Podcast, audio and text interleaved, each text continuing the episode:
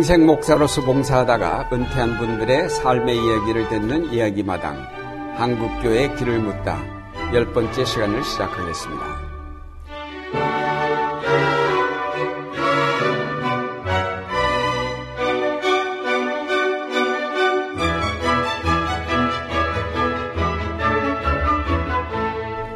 진행을 맡을 안동교회 원로 목사 유경재 홍익교회 원로 목사 김태복입니다. 약방의 감초라는 속담이 있습니다.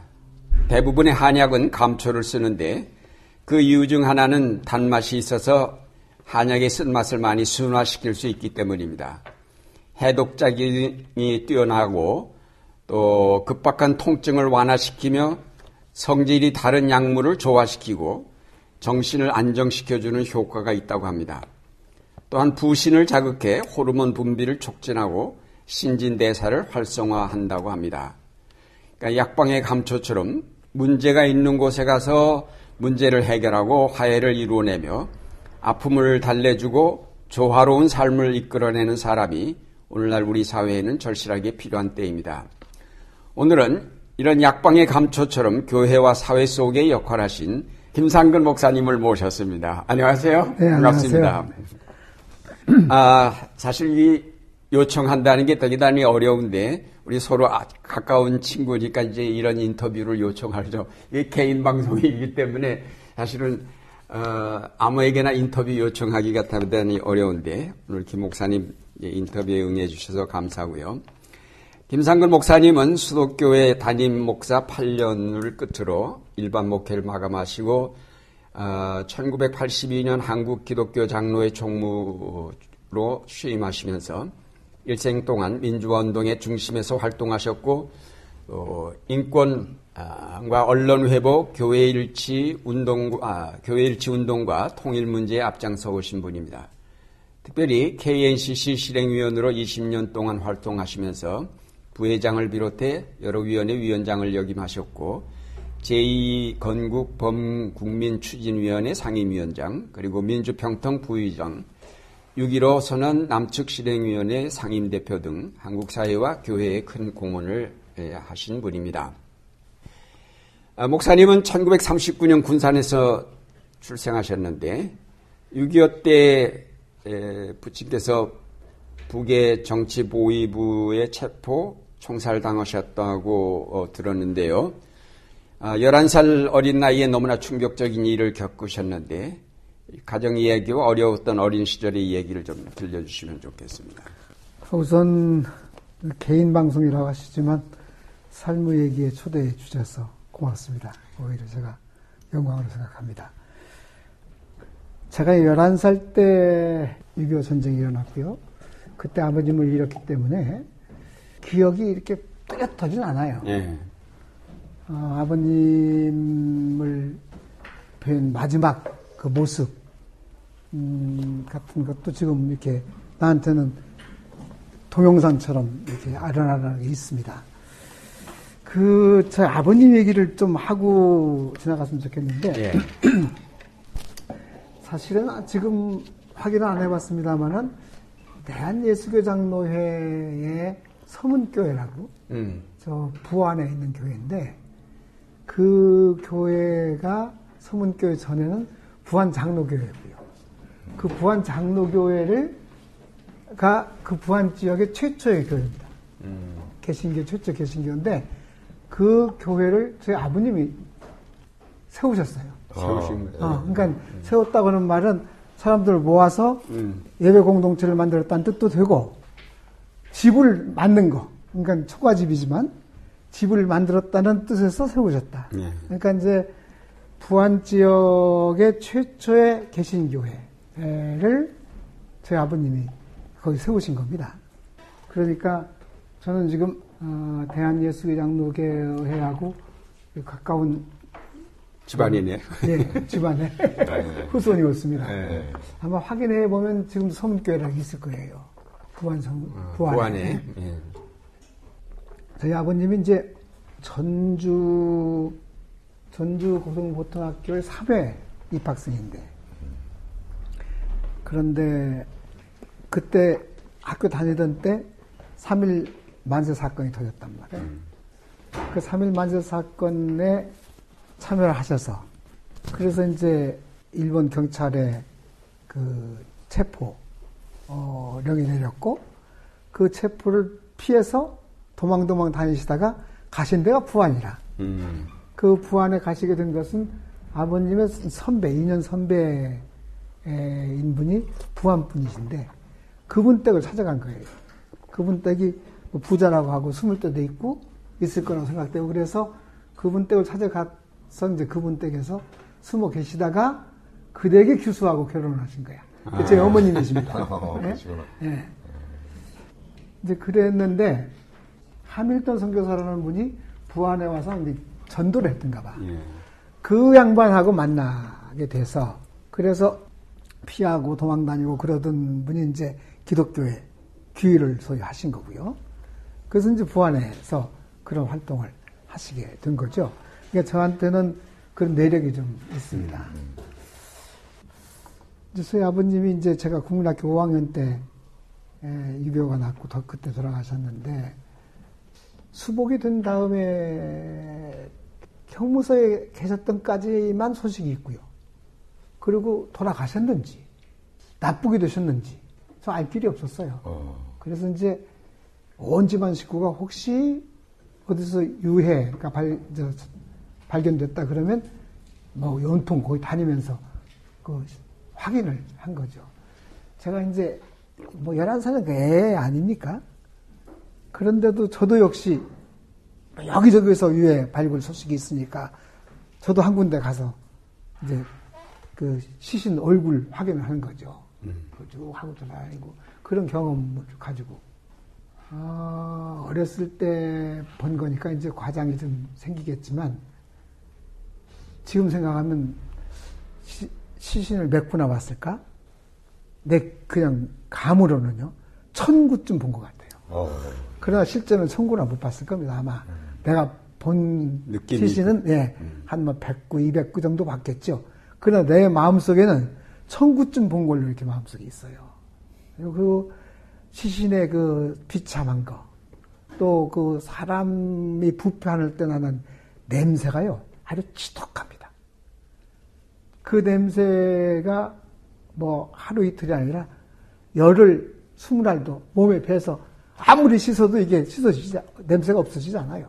그럴 정도로 이 사람 부패하는 냄새가 심한데 그런 걸 다 이제 보고 그리고 이제 아버님을 찾았는데 찾고 보니까 총살 당하셨는데 얼굴 껍질을 벗겼더라고요. 그러니까 거기 칼도 있고 근데 이제 총살은 인민군이 했을 테고 얼굴 껍질까지 그 사람들이 벗겼을 리는 없고 그건 이제 어, 추측한 데는 남쪽에 이른바 이제 공산주의자든지 아니면 무슨 원한 관계가 있든, 있든지 뭐 그런 게 있었겠죠. 어쨌든 껍질을 벗겼는데 그때는 그런 해석보다는 어, 아버님 수신을 찾은 것에 대한 충격도 있었지만 얼굴 형체를 알아볼 수, 껍질을 벗겼다는 것 때문에 얻은 충격이 굉장했어요. 그렇군요. 그것이 자라면서 계속 북괴, 김일성에 대한 증오, 어, 이런 걸로 커갔습니다. 또, 뭐 지금도 부모, 아버님 없이 자라는 게 힘들지만 그 당시에 다 어려운데 그 어려운 중에 아버님이 안 계시니까 경제적으로 어려울 수밖에 없죠. 어려움을 당할 때마다 북에 대한 증오, 그 복수심, 이런 게 참 컸, 컸어요. 그러니까 어렸을 때 제가 철이 좀 일찍 들었는지 저희 어머님이 이제 가게를 꾸려 나가시는데 그 꾸려 나가시는 게 너무 힘들어 하시는 게나 보이니까 예를 들면 아, 중학교 3학년 졸업하고 이제 수학여행 가지 않습니까? 그 어려울 때도 수학여행 다 갔어요. 근데 수학여행도 안 갔고요. 그 어머니한테 수학여행 갈 테니까 여행비, 여행비 뭐 학교에 내는 거 있지 않습니까? 그렇죠. 그거 달라는 말을 감비할 수가 없어. 또 어, 소풍 가는 날 소풍 잘 안 가고요. 앨범도 안 샀습니다. 그러니까 어머님한테 이제 이 얘기를 안 한 거죠. 안 하고 넘어간 거죠. 그때 이제 어리니까 다른 친구들 다 수학여행 간다, 안 간다. 앨범 사는데 안 산다. 그 지가 큰맘 먹고 안 산다, 그거 안 간다. 그렇게 했지만, 내심으로는 이게 상당히 그 고통으로 왔지 않겠습니까? 그런 게 좀 쌓여 있었어요. 나중에 크고 생각하니까 우리 어머니 그걸 몰랐을 리가 없어요. 다 아셨죠. 뭐 시골이니까 그래, 그래.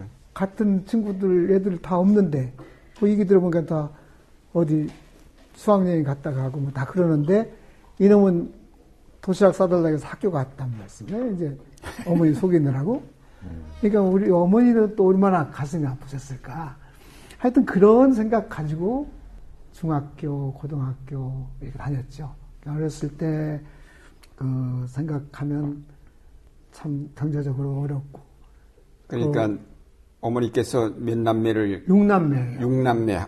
네. 이제 예, 위에 여딸 셋 아래 아들 셋인데 음. 제일 큰 딸은 이미 시집을 갔었어요. 예, 예. 이교 한국 정도 났을 때 음. 육남매를 오남매를 키우시는 거죠. 오남매를 키우셨군요. 그러니까 참 힘드시지 않게 고생을 많이 하셨네요. 네, 네. 음.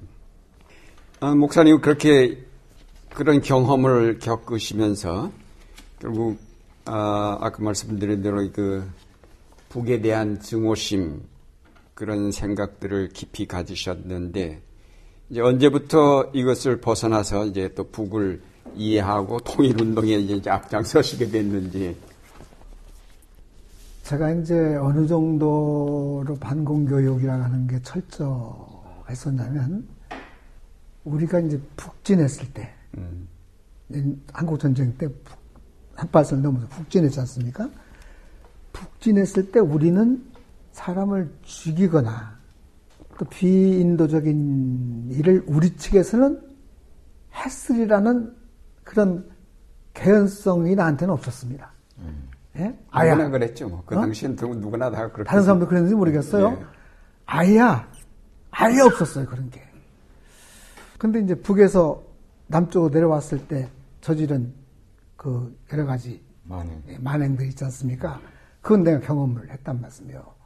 그러니까 그 만행은 아주 뼈아프게 기억이 되고 그러다가 1980년 광주의 그 사태가 일어난 다음에 군인들이 광주에 진입을 해, 진압을 가서 소위 이제 광주 어, 양민들을 학살을 하고 하는 거를 보고서 상당한 충격이 왔고요.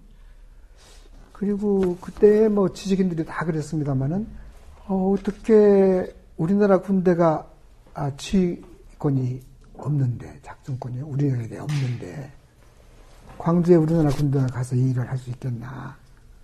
미국이 우리에게 뭔가 하는 생각도 하게 됐고요. 또 그럴 때 어떤 일이 있을 때마다 이게 이 사건의 배후에 북이 있다.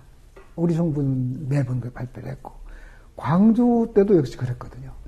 어, 그뭐 북에서 내려온 여자 그랬죠. 어, 뭐가 뭐 음. 선동을 하고 다니고 뭐 어쩌고저쩌고 이렇게 했건, 했던 거거든요. 그리고 그때 당시에 발표는 다 북의 지령에 의해서 광주에 이런 밀란이 일어났다.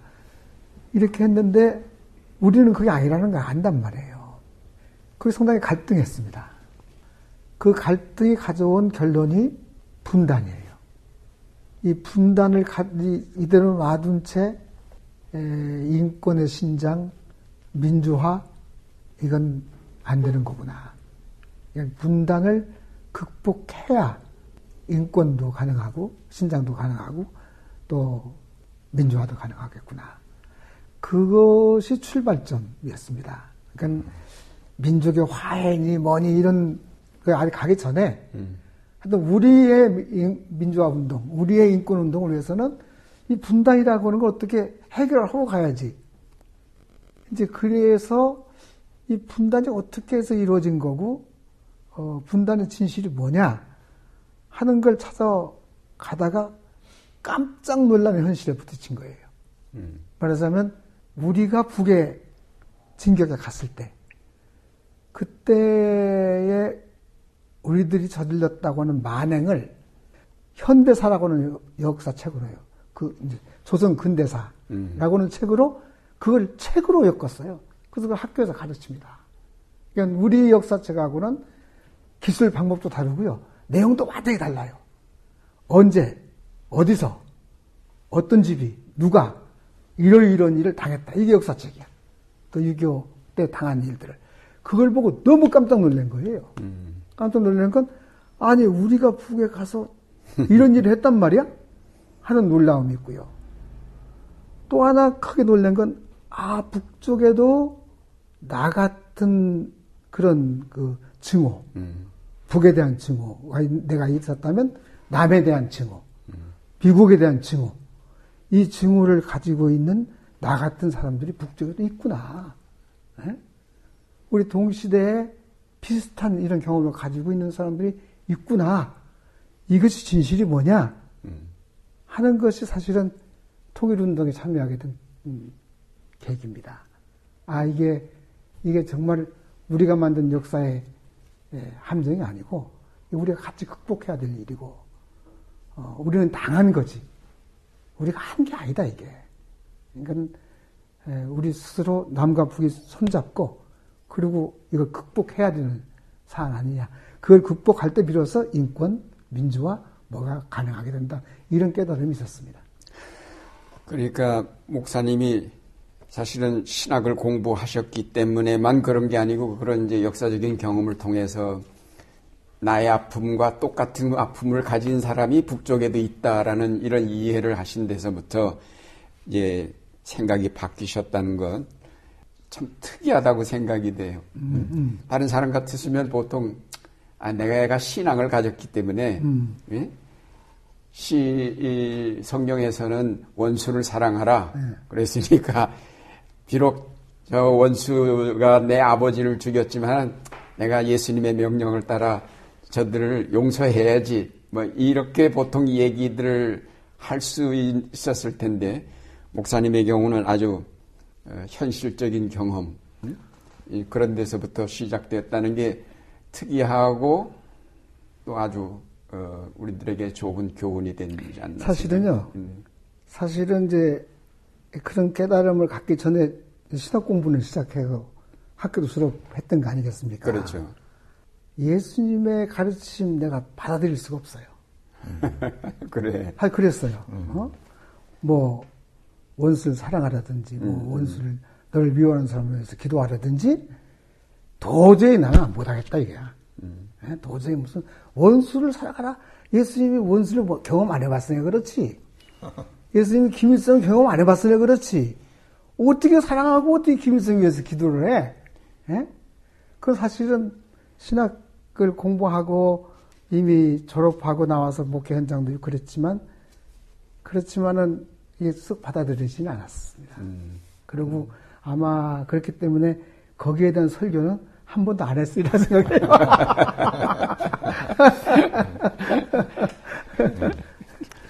에, 군산고등학교 시절 윤치병 목사님에게 세례를 받으셨다고 했는데 언제부터 교회를 나가시게 됐는지 좀 전에 뭐 가정 전부가 복음화 되셔서 예, 예, 그때부터 예. 영향을 받으셨겠지만은 이 고등학교 시절에 중고등학교 시절에 다니셨던 교회와 또그 어, 그 시절의 신앙 얘기 또 중고등학교 시절 얘기를 좀 말씀해 주세요.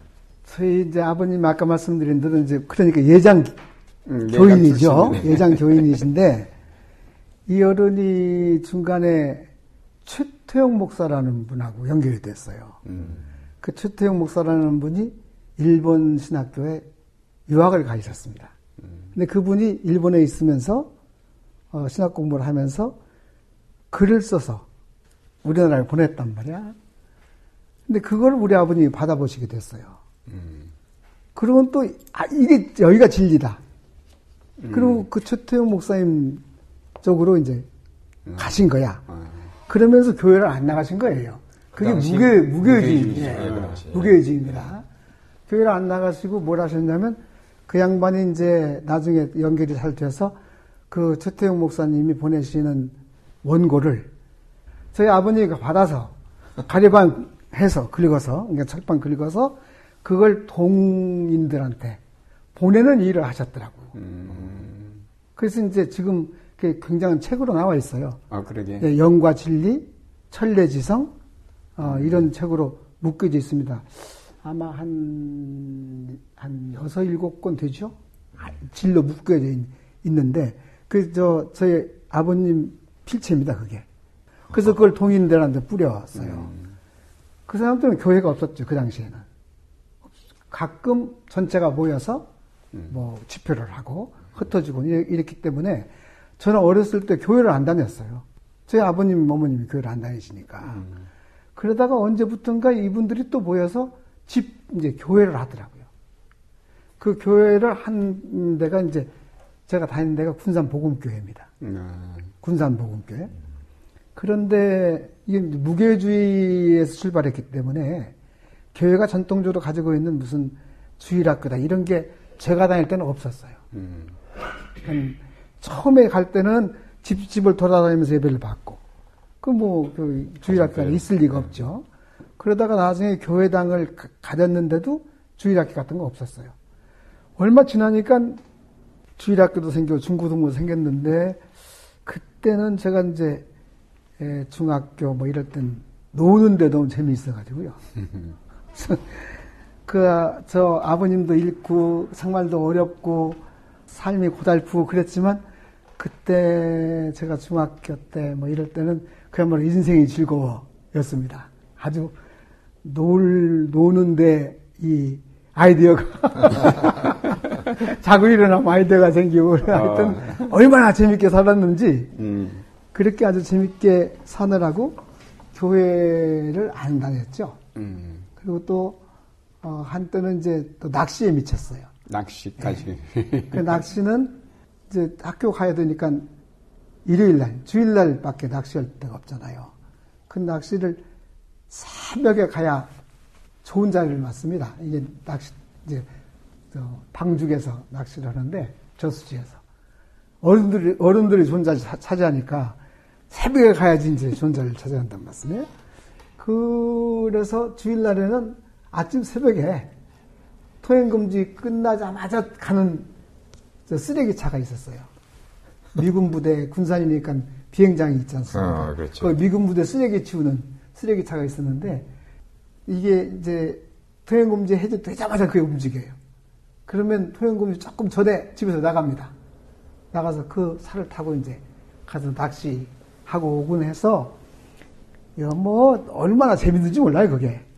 그래서 교회 다니는 생각을 안 했다가 그러다가 제가 이제 교회를 가게 된 건 저희 어머님의 기도고 저희 어머님의 성화죠.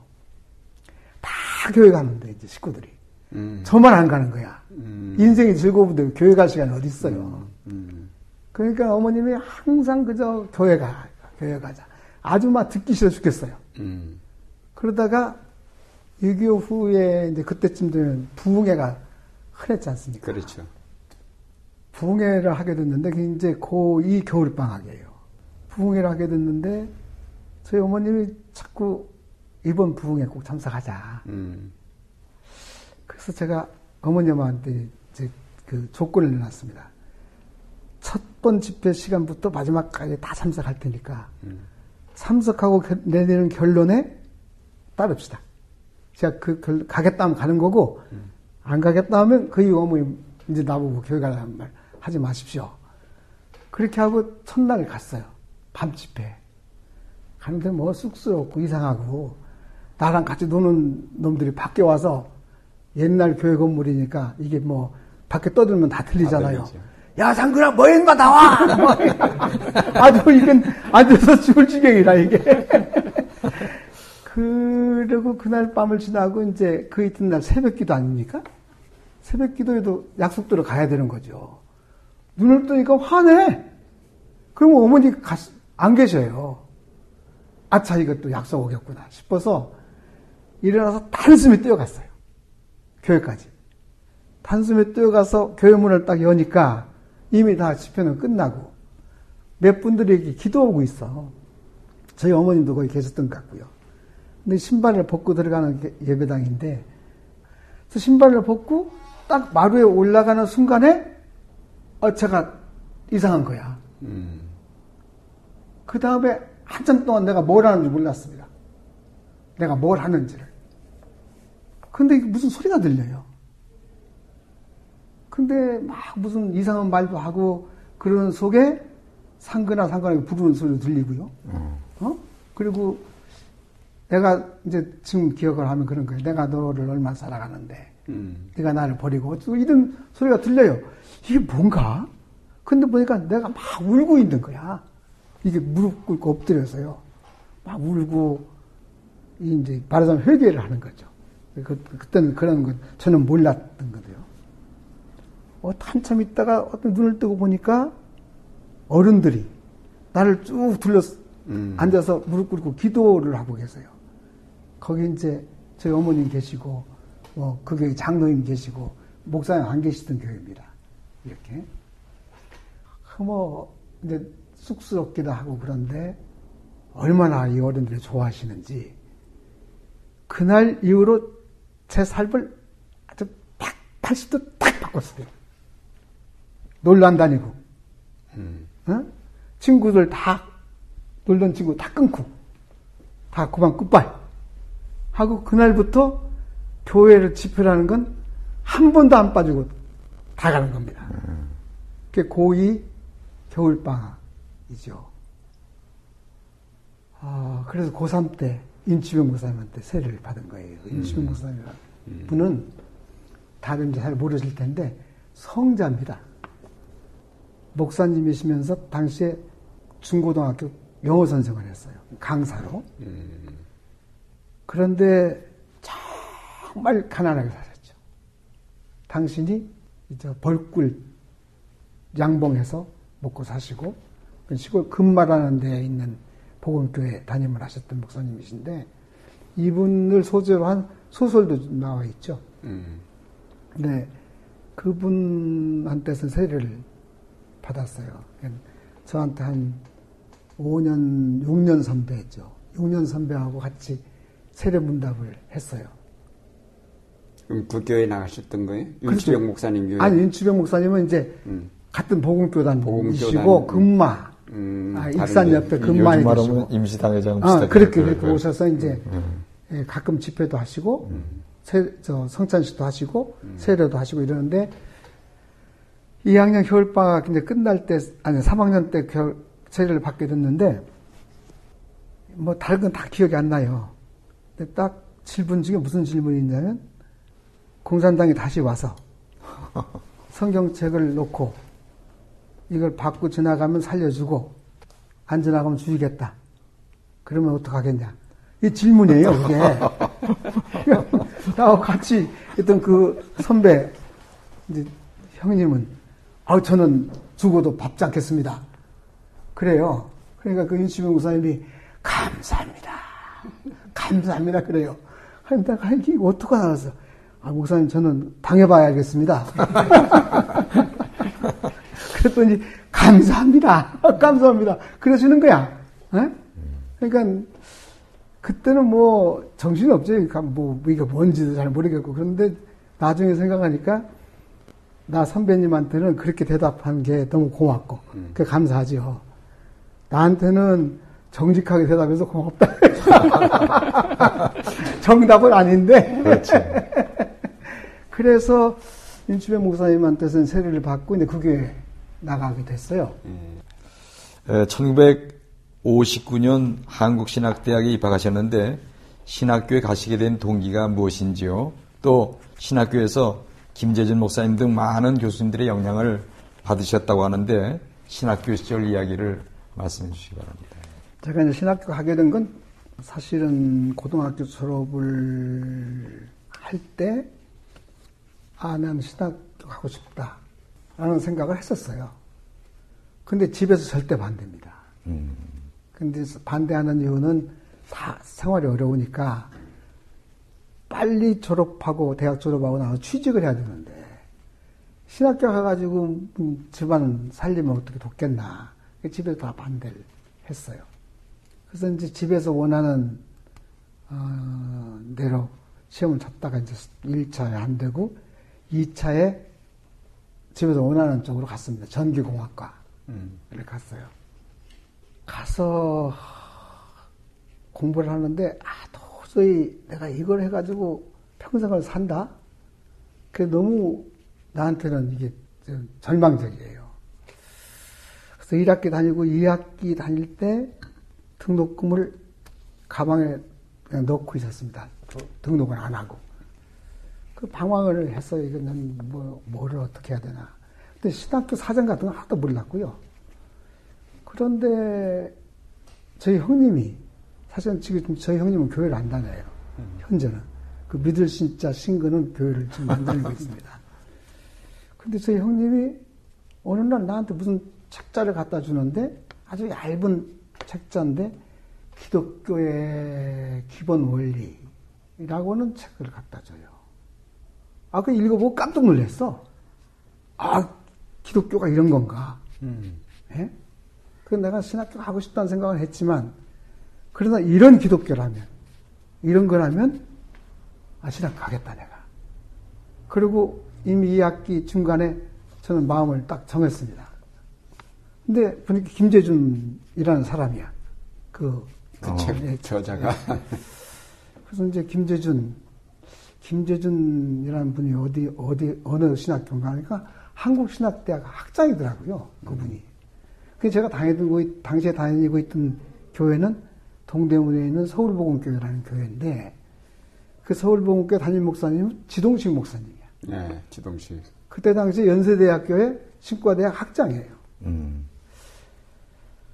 제가 신학교로 가고 싶다 그러니까 당연히 연세대학교에 가야 되는 거죠. 근데 그때 연세대학교는 삽니다. 나중에도 뽑아주면 특차 먼저 뽑고 그렇죠. 전교 후기 전에. 음. 그래서 이제 해서 연세대학교 가서 합격을 했어요. 음. 연세, 연세대학교 실과대 합격을 한 거죠. 근데 아무리 생각해도 지동식 목사님 우리 담임 목사님이시지만 나 지금 친학 가겠다는 거 김재준 목사 이, 이 책 때문에 그렇단 말이에요. 근데 그 책 읽은 다음에 김재준 목사님 책을 막 이제 찾아서 읽었습니다. 읽고는 이 김재준이라는 분한테 제가 혹시 홀딱 반한 거예요. 음. 예? 그래서 생각 다 못해서 지성식 목사님한테 가져가서, 응, 음, 아, 한국신학대학 입학 그 요강을 보니까 타교단 학생은, 때가 타교단이죠, 보건교회니까. 타교단 학생은 담임 목사님 추천서를 가져라, 이렇게 돼 있어요. 음. 지동식 목사님 추천서 가져가야 되는 거 아니에요. 아, 이게 참 난감하지만, 막, 아, 아이, 가서 목사님한테 그 얘기를 했죠. 제가 김재준 목사님 계신 학교 가서 공부를 하려고 합니다. 그러니까. 또 지동식 목사님 그러죠. 아, 훌륭하신 목사님이라고. 어. 잘 생각했다고. 야, 참, 신하라고 생각을 하군요. 어. 서로 통하니까. 아, 다 같은 복음동지의 분들이시지만, 네. 그러나 그렇게 하기 어렵죠. 그렇지. 당신 교회 학생이 어. 더군다나 당신 신과대학에 입학을 했는데 합격을 했는데 어. 이놈이 그거 안 하고 다른 데 가겠다고 하는데 그거 참 어려운 일이죠. 근데 제가 철 없어서 지금 철 있으면 그거 못하는 겁니다. 하니까 뭐 아 참 잘 생각했다고 훌륭한 목사님이라고 그 추천서를 써주셔서 그 추천서를 갖고 이제 신학 한국 신학교에 갔어요. 그게 나는 기장인 뭐 그런 거 하나도 몰랐습니다. 아무것도 모르고 그냥 김재준 이 사람만 위분만 보고 간 거예요. 입학할 때 면접을 하는데 교수들이 쫙 앉아 있는데요. 내가 김재준 혹시 누가 김재준일까? 근데 내 느낌에 아 저분이 김재준이구나 이런 사람이 없어. 김재준이 누군가. 그리고 이제 면접을 다 끝내고 나중에 학교 보니까 김재준 고사님은 외국 출장 가시고 안 계셔. 그 이제 학기 중에 김재윤 목사님 오셨는데 그때만 해도 학생들이 이제 이렇게 그때 수요일로 막 한국 신학대학이 동자동에 있다가 이사를 간 다음입니다. 저 본관에서부터 학교 저 밑에 정문 대문까지 쫙 한 줄로 서서 학장님을 맞이하는 거야. 어? 어? 교수도 또 다 나오고요. 그러니까 이게 뭐, 이게 왕조죠, 왕조. 근데 교수들도 전부 쓰고요. 야. 학생들도 다 쓰고요. 음. 기장 입그릇도 의외인데. 그렇죠. 그래서 저는, 저는 상상이, 야, 이 굉장하신 분이 오시는 거구나. 뭐, 처음 문제 김재준 목사님 보는 거니까. 어, 내려서, 저 찝찰 타고 오셔가지고 내려서 들어주는데 보니까, 아이고, 초라하게 짝이 없어. 그 양반 나중에 별, 아니고 보니까 별명이 숫장사예요. 숫장. 그 옛날에 왜 지게 숫줄 가지고 네. 파는 사람 있잖아요. 그래서 해가 짝이 없고요. 걸음걸이도 되게 씩씩거리도 않고 비틀비틀하고. 주름살도 많고. 응? 그런 분이 올라오세요. 아이고. 내가 상상했던 김재준 목사가 아니야. 근데 이제 김재준 목사님한테 이제 기독교 개론을 배웠는데, 그러니까 지금은 개론 같은 건 젊은 교수들 하잖아요.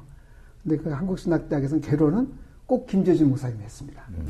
그러니까 학생들이 2학, 2학기, 2학년 1학기가 되면 기독교 개론을 하는데 김재준 목사님 그걸 했어요. 한 학기 동안 여른이 뭐 강의 노트도 없이 그냥 들어와서 눈 딱 감고 흔들흔들 하시면서 말씀을 하시는데 한 학기 아침에 노트에 받아 쓰고요. 그러고 쓰면서 아 이게 기독교구나. 음. 아 이게 기독교구나. 그러니까 책을 통해서 많은 걸 읽고 왔지만 그 어른의 기독교 개론 어, 그 노트 아니 강의를 듣고는 기독교에 대한 그, 그, loyalty, 음. 이런 게 막, 마음속에 막, 물씬물씬 올라와요, 이게. 음. 그리고 벌써 그때에 제가 신학교를 가야 되겠다라고 하는 그 생각하고, 김조희 목사님 강의하고 이게 맞아 떨어지는 부분이 있어요. 목사 되려고 한 건 아니었습니다. 음. 신학교 가서 공부하고, 그리고 이 사회를 위해서 일한다. 근데 김대중 목사님의 기독교는 사회를 위한 기독교야. 이 음. 요즘 강의가요. 음. 네? 기독교 개론이요. 음. 그거를 그냥 어, 성서에 저 창세기부터 푸는 거예요. 쫙 얘기해 주시는데 성경이 진짜 역사고 그게 사회고 그게 삶이더라고요. 아, 그런 강의를 듣게 된 게 이제 나한테는 뭐 더 없는 행복이었고요. 당시에 교수님들은 어, 서남동, 박봉랑, 문동환, 문익환, 김정준, 김정준, 네. 다 쟁쟁한 네, 분들이 뭐 정, 정대희, 네. 뭐 이런 분들이 다 아, 교수 지내셨는데, 아 이제 1학년 1학 1학년 들어가니까 내가 신학 공부를 하고 싶어서 왔는데 신학이라는 건 하나도 안 가르쳐요. 성서 통독 시간만 있었습니다. 성경을 쫙 읽는 거. 그러고는 무슨 뭐 국어, 논리학, 철학, 아, 뭐 역사. 근데 하여튼 내가 지금 꽂았어요. 교양 과목을 어, 국어도 했어요. 국어는 문익환 목사한테 배웠습니다. 국어를. 아, 근데 국어도 배우고 보니까 아, 국어가 저런 거야? 음. 내가 그동안 배운 국어하고 달라요. 음악, 그 악보 보는 법, 시창하는 거 이런 걸 다 가르쳤는데 아 이게 1학기는 지나갔다고 2학기조차 그런 걸 하니까 신학교 왔는데 이게 뭐야 이게 어. 예? 그리고 이제 이, 2학기 가니까 이제 예, 그 신학 공부를 예, 했는데 신학 공부가 재밌대든지 달대든지 뭐 이런 거 생각할 겨를이 없었습니다. 시험 공부를 하고 매 시간 시험을 보니까. 어. 네? 그러니까 예를 들면 이우정 선생님이 시라버 선생님인데 수업 시작해서 10분 동안 시험을 봐요. 그 시험을 다 합쳐가지고 학기 말 점수를 준단 말이에요. 따로 시험을 안 보고. 그러니까 지난 시간에 배운 걸 마스터를 안 해가지고 가면 학점이 안 나오는 거예요. 아, 그러니까 뭐, 그 공부하려 무슨 뭐 박, 예를 들면 박봉남 교수 같은 분은 숙제를 얼마나 많이 내는지 어. 저 같은 경우는 가정교사였거든요. 가정교사 하면서 숙제 내는 게 무슨 뭐 한 10페이지 읽어서 선물라이즈 해오라, 요약해오라 그런 게 아니고 책 한 권을 다음 시간까지 요약해오라니 그 사람 미칠 도도 아닙니까? 예? 근데 그걸 해가야죠. 천암동 목사님한테 이제 3학년 때인가 그 독서 강독, 어, 어, 독신학 독습을 했는데 독일어 신학서적을 읽는 거죠. 출석 부를 때, 예, 이렇게 대답하는 게 아니야. 김상극은 해왔습니다. 못 해 왔습니다. 그럼 뭐, 앉아 있어도 결석이야. 그러니까, 이게 학기 말 되면 매번 출석을 했어도 학점이 안 나오는 결석이었으니까. 예? 그렇게 하고, 야. 해왔습니다 하면, 한, 저희가 이제 입학할 때 22명이 입학했는데, 한 열, 열대 명 공부를 하면, 반틈은 해왔어요. 반틈은 못 해왔어. 해온 놈들만 놓고 이제 읽어보라고 하는 거야. 못 읽어. 결석이야. 그러니까 학점이 나와야죠, 이게. 어. 아이고, 아주 뭐, 공부를 한 게 아니고요. 아주 그냥 정말, 정말 죽을, 죽을 경을 친 거죠. 그리고 4년을 지난 겁니다. 어, 철저시켰네. 이거, 아, 공부는 무지하게 한 거죠. 네. 하나 좋은 건 정대희 박사의 문화사. 그 숙제가 없어. 우선 정대희 박사 문화사는 숙제가 없고 그냥 이 어른이 와서 강의를 처음에는 이게 무슨 소리인지 잘 알아, 알아 들을 수가 없는데 강의가 다 끝날 때쯤 되니까 아 제법 세계를 세계 문화사를 딱 꿰뚫을 이 눈이 생기는 것 같아. 나중에 보니까 이게 그 양반 강의한 내용이 뭐냐면 토인비의 역사의 한 연구예요. 어, 네. 그러니까 우리 강의를 하시고 토인비의 역사의 한 연구 번역을 해서 음. 우리 유네스코에서 처음으로 그 책을 한국말로 내놨습니다. 그러니까 이제 뭐 학교 신학교 때 공부는 어, 교양이나 어, 신학과 관, 밀접한 학문들을 또 비교적 폭넓게 음, 배웠다고 보고요. 신학은 어, 정말 매 몰려서 막 후려 패니까 안 맞으려고 도망가다가 신학은 공부를 그렇게 한 것 같고요. 그래서 이제 대개 그때 그때 다니는 우리 신학교 학생들, 우리 동기들이나 이제 이런 친구들은 다, 다 그때를 아주 고생하면서 공부를 했지만 다 좋게들 기억을 하고 있습니다. 그렇죠. 그, 음. 그 한국 신학교가 그렇게 공부를 시킨 것이라는 얘기는 대충 듣긴 했지만은 지금 들어보니까 어, 엄청나게 시켰네요. 아, 정말, 네. 정말 우리는 보통... 그에 비하면은 우리는 그냥 신학교 거저 마찬가지예요. 그러니까 한마디 더 하면요. 제가 아, 신학교를 64년에 졸업했죠. 65년에, 아니 63년에 박정희가 이제 학사고시라는 걸 만들었어요. 63년에. 그때가 학사고시 합격을 해야 대학을 졸업해도 학사고, 합격을 안 하면 수료입니다. 그때는 그렇게 했어요. 근데 전국이 똑같이 시험을 봅니다. 그러니까 이과, 문과로 나눠서 이과는 한 문제지로, 문과는 한 문제지로, 시험 우리 앞에 졸업생부터 봤는데 그하고 우리하고 보고 끝났어요. 그거. 없어졌어요. 전국의 모든 대학 중에 100% 합격한 건 한국신학대뿐이에요. 어, 야. 네? 그러니까 이게 아, 그 이제 시험이랑 다른 거 아니에요. 학사의 자격이 있나 하는 정도인데 영어하고 일반이야. 그러니까 대학교 졸업하는 학생으로서의 수준에 갖춰야 될 음. 일반과 영어.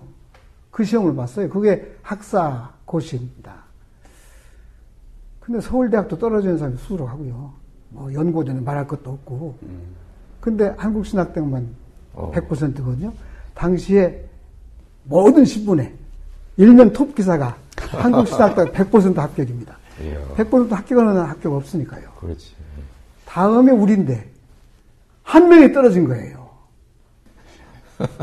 그러고 보니까 제대, 군대 갔다 제대하고 와서 이 자신이 없으면 시험을 안 봤어야 되는데 음, 음. 이 친구가 시험을 봤단 말이에요.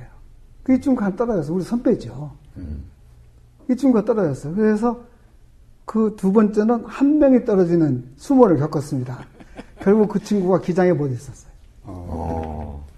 다른 교단으로 침례교로 갔습니다. 자존심 상하겠고. 아니 눈치를 하도 하니까 무섭기 때문에 그러셨구나. 네. 네, 1967년에 결혼하셨는데 사모님은 어떻게 만나셨는지요? 같은 교회를 다녔는데 같은 교회 다닐 때는 잘 몰랐어요. 잘 몰랐고 제가 뭐 그게 잠깐 다니고는 서울로 올라와 버렸으니까 네. 몰랐는데 구신학대가 다닐 때 이제 가정교사를 전전했습니다. 뭐 여기저기 다니고 가정교사 했는데 그 집에 이제 큰 언니, 언니네 집 아이들을 제가 가르쳤어요. 그래서 한때 입주, 음. 그때 입주 가정교사를 했으니까. 아, 그래서 이제 만났죠. 음. 그, 만난 건 그 전에 만났지만, 음. 아주 이런 이제 결혼 코스 들어간 건 그때 만나서 결혼을 했죠.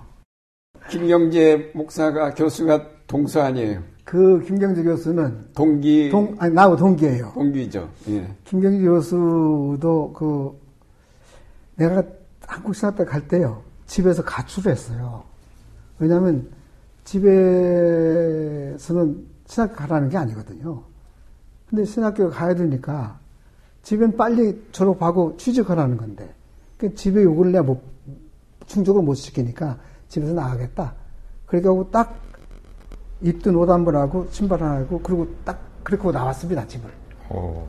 나와서 한국신대학 시험을 봤는데 시험 볼 때는 내가 마음에 믿는 구석이 있어요.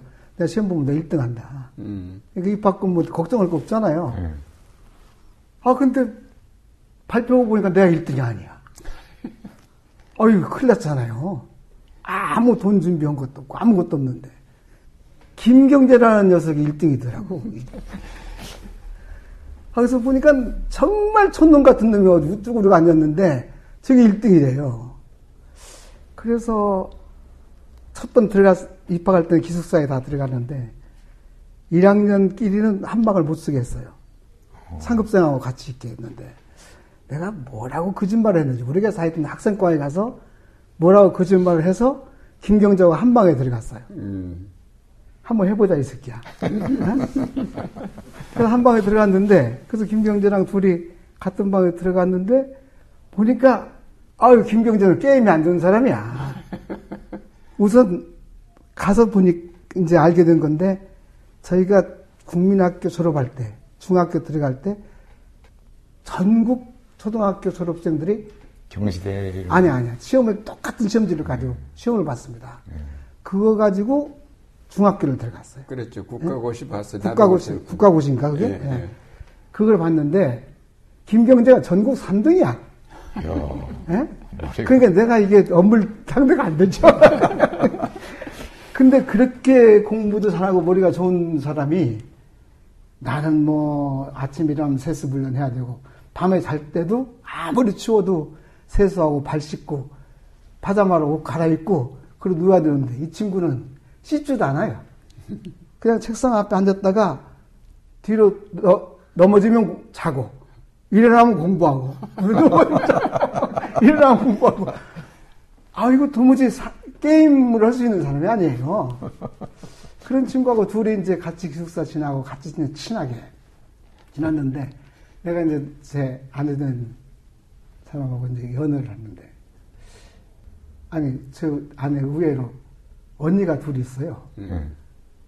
그 친구를 이제 제 아내 언니네 집에 소개를 해서 음. 그래서 이제 어떻게 보면 제가 매치메이커지 말하자면 음. 음? 그래서 제 아내 될 사람의 언니 하고 이제 결혼을 하고 그 결혼할 때도요 결혼 주례 부탁도 제가 하러 갔습니다. 누구누구가 결혼하는데 목사님 주례 좀 해주십시오 이렇게 친구 네, 그래서 김경재 교수가 이제 손입 동서가 된 거죠. 그 신학교 졸업하고 수도교회로 바로 가셨죠. 예, 그랬어요. 예, 수도교회 가셔서 전도사로 부임을 하셔가지고 문동한 목사님이 그때 담임 목사님이시고 예. 그 밑에 가서 수고를 하셨는데 뭐 수도교회 얘기 이제 8년 어, 심우하셨지만은 수도교회 얘기도 사실 만만치 않아요. 많죠, 많죠. 근데 문동환 목사님 얘기 잠깐 하고 가야, 가야 되는데 네. 문 목사님 학생과장이었어요. 제가 학교 다닐 때. 막 4년 내내 그런 건 아니지만 제가 학교에서 좀 트러 블 메이커였습니다. 그 교수들하고 많이 부딪혔어요. 음. 그 문 목사님하고도 여러 번 부딪혔죠. 음. 그런데 나는 문 목사님을 싫어하는 건 아니야. 음. 싫어하는 건 아닌데 학생과장으로서 어떤 경우에 회화하지 못하다. 그런 게 있으면 문목사님하고 막 부딪혔어요. 그랬더니 문목사님 그때마다 어떤 때 대개 경우 네 말이 맞다 그렇게 말씀 안 하셔도 내 이의제기를 그냥 아무 말씀 안 하시고 그냥 수용하시곤 했어요. 그러니까 학교 다닐 때 별로 좋은 관계가 아니었습니다. 그런데 문 목사님이 수도교회로 당신 전도사로 오라는 거야. 그래서 이제 그때 나는 교회로 갈 생각을 안 했고요. 서울 YMCA의 그 이제 이른바 취직 시험을 본 거예요. 음. 보고 총무 면, 면접까지 다 끝났습니다. 음. 그러니까 이제 언제 오라 그러면 가는 거야. 음. 딱그 찰나에 이제 문 목사님이 수도교 오라. 문 목사님 그때는 학교는 그만두고 아니 아니 그때는 목사들이 적으니까 아, 겸직을 했어요. 음. 옛날에는 음. 그냥 학교 강의도 하시고 음. 수도교 담임 목사도 하시고 아 오라고 그러셔서 당신이 학교 강의 학교 계시니까 주일뿐이 못 나오시거든요. 네. 그러니까 누가 좀 맡아서 할 사람이 필요하다. 너 좀 와라. 그러셨군요. 음. 그래서 저는 이제 뭐 와이 가기로 돼 있습니다. 뭐 교회는 안 갑니다. 그러니까 문복사님 그때 말씀이 네가 앞으로 뭘 해도 좋은데 교회 경험을 하고 해라. 교회가 뭔지 알고 그리고 해라. 그래서 이제 약조하기를 그럼 3년만 합시다. 오케이. 3년만 해라. 음. 그리고 전도사를 갔다가 전도사 부목사 합해서 15년 있다 나왔습니다. 아, 다 합해서 15년. 15년 있었습니다. 시무, 담임 목사로서만 8년인가? 네, 그렇습니다. 어, 어. 전부 합해서 15년. 네, 네. 제가 안동교회 있을 때. 그렇죠. 네, 수도교회 네. 김 목사님 만났는데, 그때 얘기가, 어, 건축, 저도 건축하고, 수도교회도 예배당 건축할 때인데, 건축 헌금을 보통 대예배 시간에 교인들 많이 올 때 전체적으로 음. 어, 광고를 해서 할 텐데 난 예배 시간에 안 하고 저녁 예배 시간에 헌금을 작정하셨다는 얘기를 들었는데 왜 난 예배 안 하고 저녁 예배 헌금을 작정하셨어요? 그 헌금의 강제성이라고 하는 게 마음에 안 들었고요. 음. 예? 난 예배 때 에, 하면 건축에 동의하거나 말거나 안, 반대하거나 헌금 안 할 수 없지 않습니까? 그래서 이, 이 헌금하기 전에 이 교회 건축 우리가 왜 하냐 하는 걸 꽤 여러 번 설교를 하고 그리고 어느 날 밤, 주일 밤이죠. 밤에 건축 헌금하겠다. 음. 동의하는 사람은 와라. 어. 주일 저녁도 아니고 수요일 저녁에. 아니 주일 저녁에. 주일 저녁에. 네, 주일 저녁에 음. 동의하는 사람은 와라. 어. 그래서 어, 와서 이제 헌금을 그때 주일 밤에 했습니다. 안 내는 사람은 뭐 저는 동의 안 하는 거니까 아니 동의 안 하는 게 아니라 그만큼 깊이 관여를 안 하겠다는 거니까 이해 없고 제가 목회를 하는 동안에 교인 누가 얼마 헌금을 하는지 한 번도 본 적이 없어요. 근데 그 건축 헌금만큼은 봤습니다. 쫙 보고 제가 이제 얼마를 헌금을 했는데 저보다 잘 사는데 아, 잘 사는 게 제가 뭐 형편없 살죠. 그때야 형편없 사는데 저보다 훨씬 잘 사는데 헌금을 그만큼 못했다 안 했다 하나씩 다 불렀습니다. 불러서 여보 내가 얼마 했는데 당신 이만큼 되겠어 이거 더 내시오. 그거 더 받았습니다.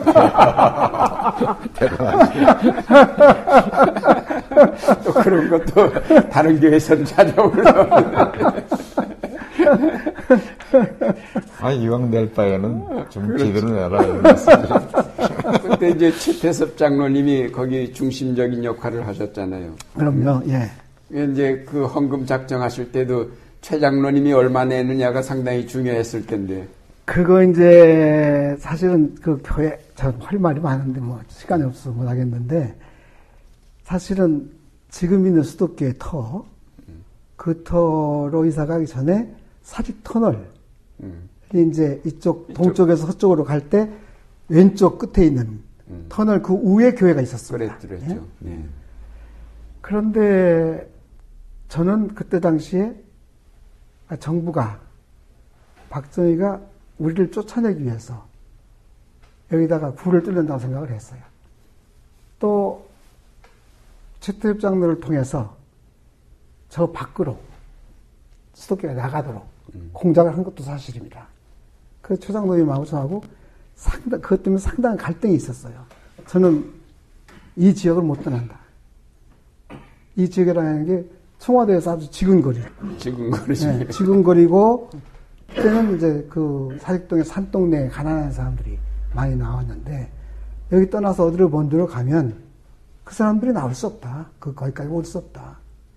그러니까 당신들도 되고 그 사람들도 된다. 여기 못 떠난다. 근데 최장로님이 결국에는 땅을 내놓으시겠다고 저 화곡동에다가 음.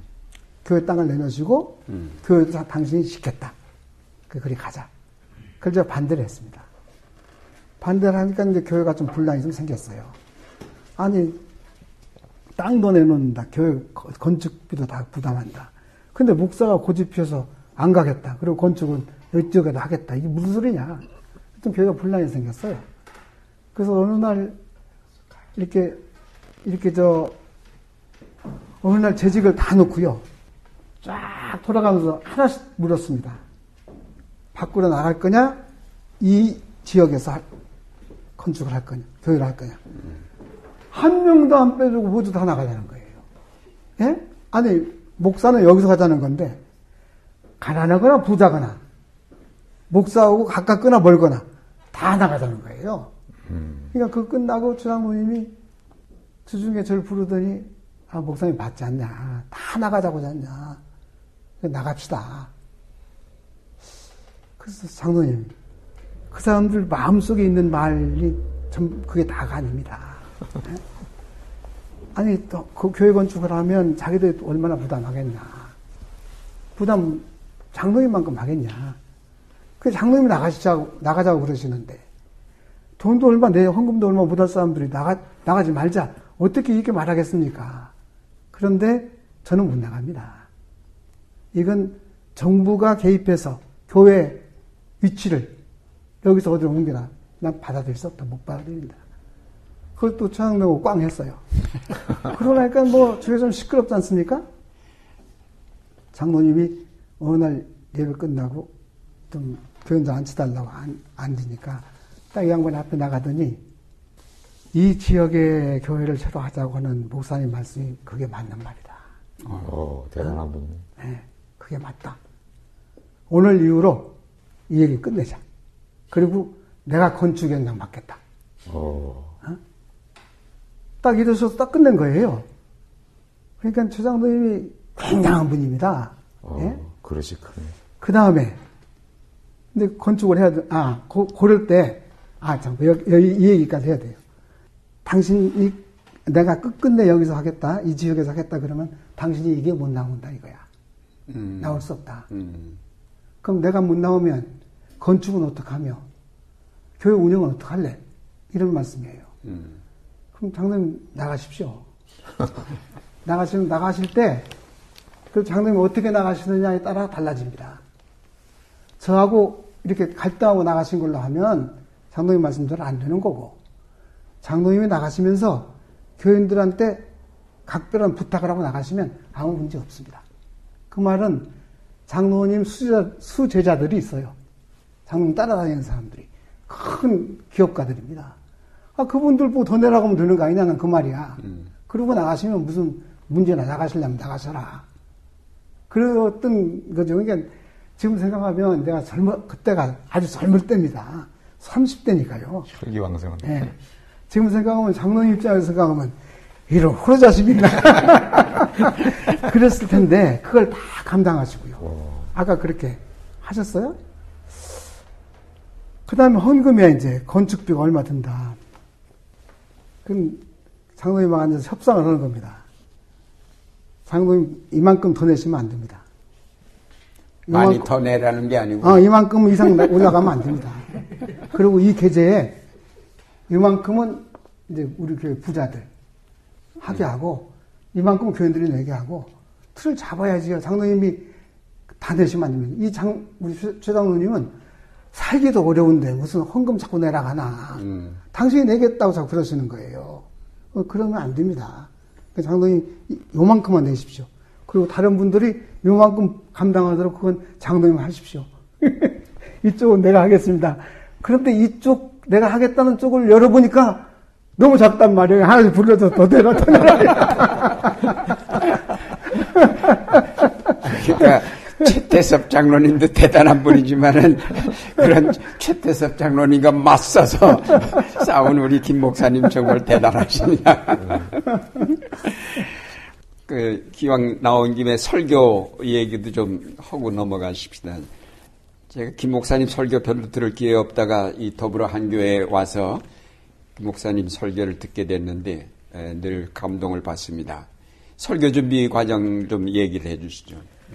감동 받는다 하시니까 고맙고요. 음. 어, 뭐 저는 수도교회 목회할 때는 설교 준비를 사실은 뭐 일주일 내내 하지만 딱 책상 머리에 앉아서 준비 시작한 건 시작하는 건 목요일 날 했습니다. 음. 목, 금, 토, 일. 음. 예배 시간 직전까지. 음. 그게 20분 설교인데 20분 설교를 목, 금, 토, 일 주일날 아침까지 아주 설교가 그렇게 힘들고 어려울 수가 없어요. 정말 힘들었어요. 근데 저는 사실은 컨텍스트에서 시작을 하죠. 그래서 우리들의 삶의 자리가 지금 어디 있나? 우리의 문제가 뭔가? 우리에게 우리가 어떤 문제를 가지고 하나님께 기도하나? 지금 뭘 기도해야 되나?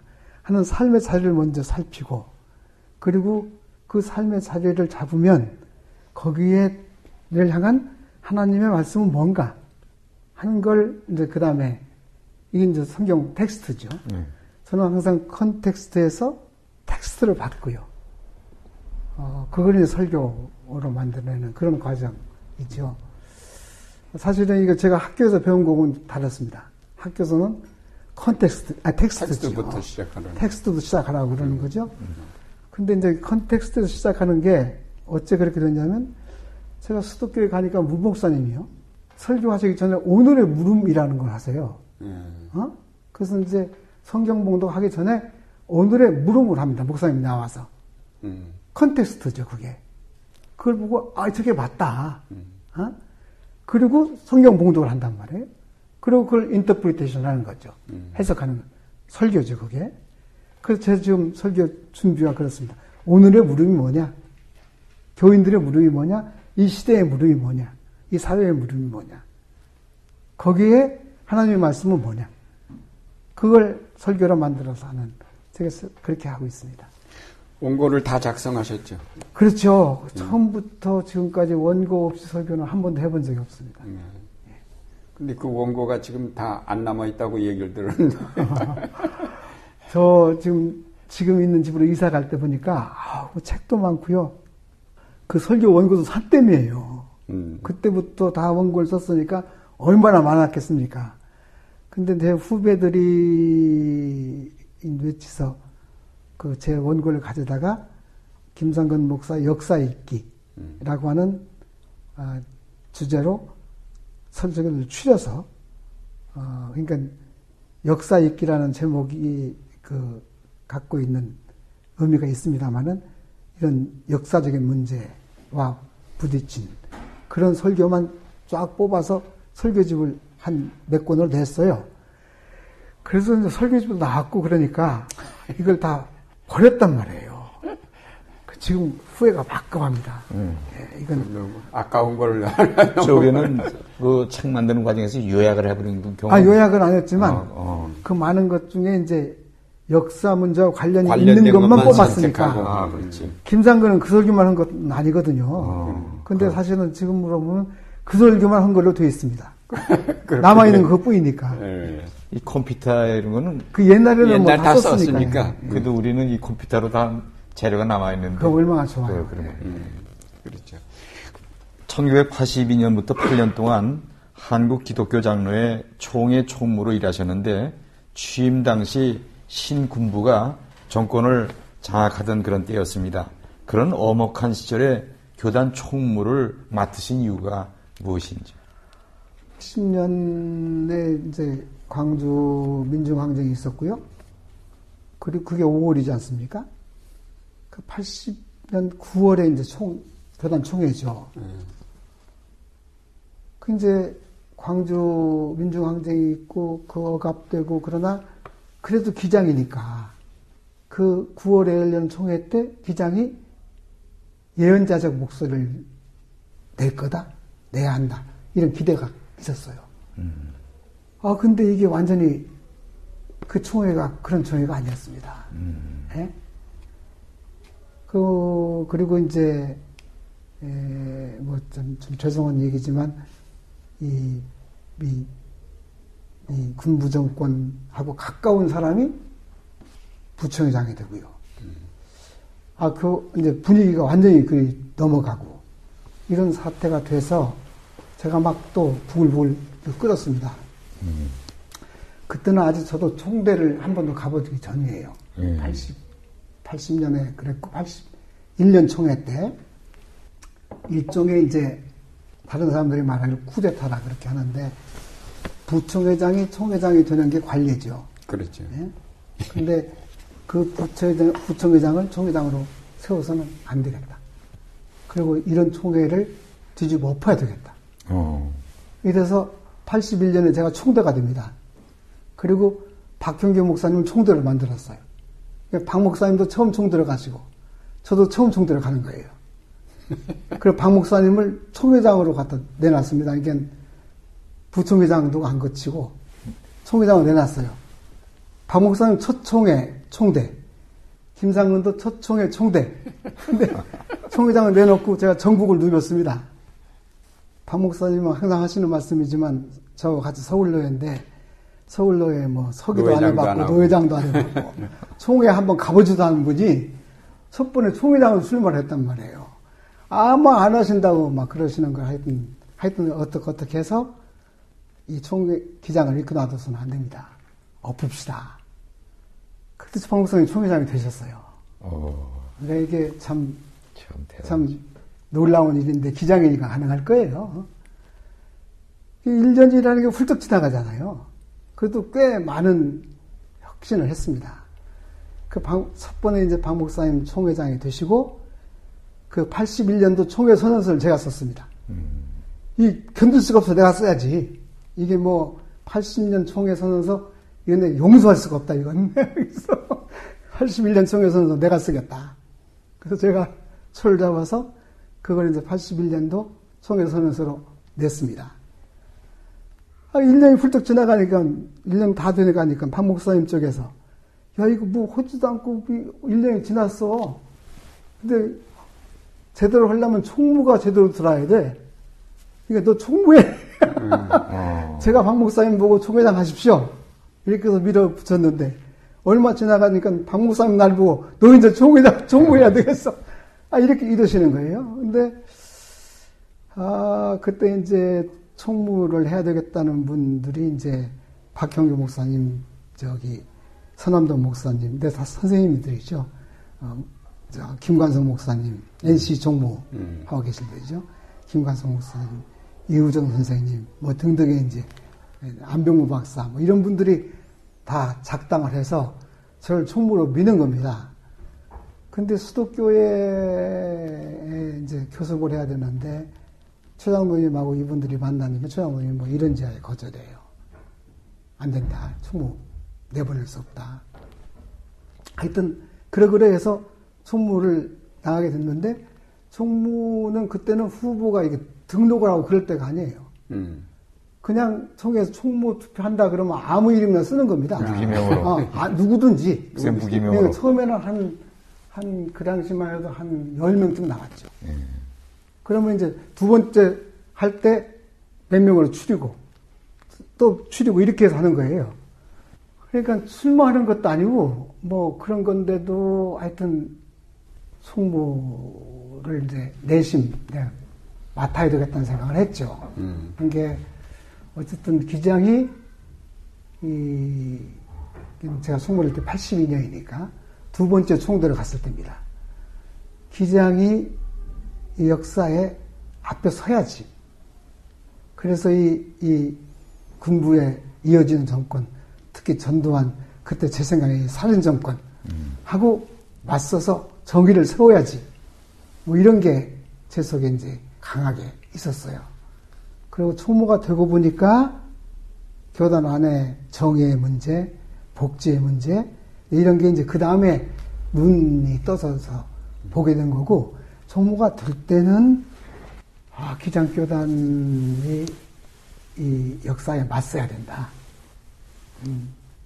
그러자고 박 목사님을 총회장으로 세웠던 건데, 1년 하고 끝나니까, 음, 어, 맞서자. 아, 그리고 이제 총무 일을 맡게 됐고, 사실은, 어, 그 얼마 동안은 기장이 아닌 게 아니라 좀 선봉에 서셨죠. 섰죠. 예. 네. 8년 동안 하셨잖아요. 두 텀. 예, 두 텀. 4년, 4년에서 예. 8년 하셨죠. 예, 그동안 기장이 많이 달라졌고, 그때가 이제 80년 되니까, 80, 82년이 되셨으니까 90년까지 그럼.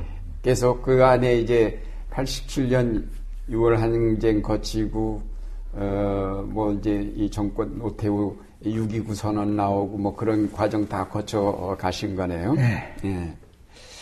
그리고서 이제 NCC 활동도 열심히 참여하셨는데 여기 맡으신 위원을 보니까는 광주 사태 진상조사위원회, 고문 및 폭력 대책위원회, 통일교 문제 연구위원회, 정책연구위원회, 언론대책위원회, 인권위원회장, 인권위원회, 통일위원회, 교회일치위원회, 고문 및 폭력 대책위원회. 여기 다 위원장 다 거치셨는데 저도 NCC 실행위원으로 꽤 나갔는데 저 위원장 별로 한 적 없는데 김 목사님 다 혼자 나가셨네. 그 NCC 활동 좀 얘기를. 근데 그 위원장들이요 대부분은 상임위원회가 아니고요. 상임위원회는 아니죠. 상임 그러니까 여기 통일위원회, 인권위원회 이건 상임위원회지만 음. 다른 것들은 다 대책위원회예요. 그렇죠. 특별위원회. 그렇죠. 그러니까 그때 어떤 사건이 사회적 사건이 터지면 음.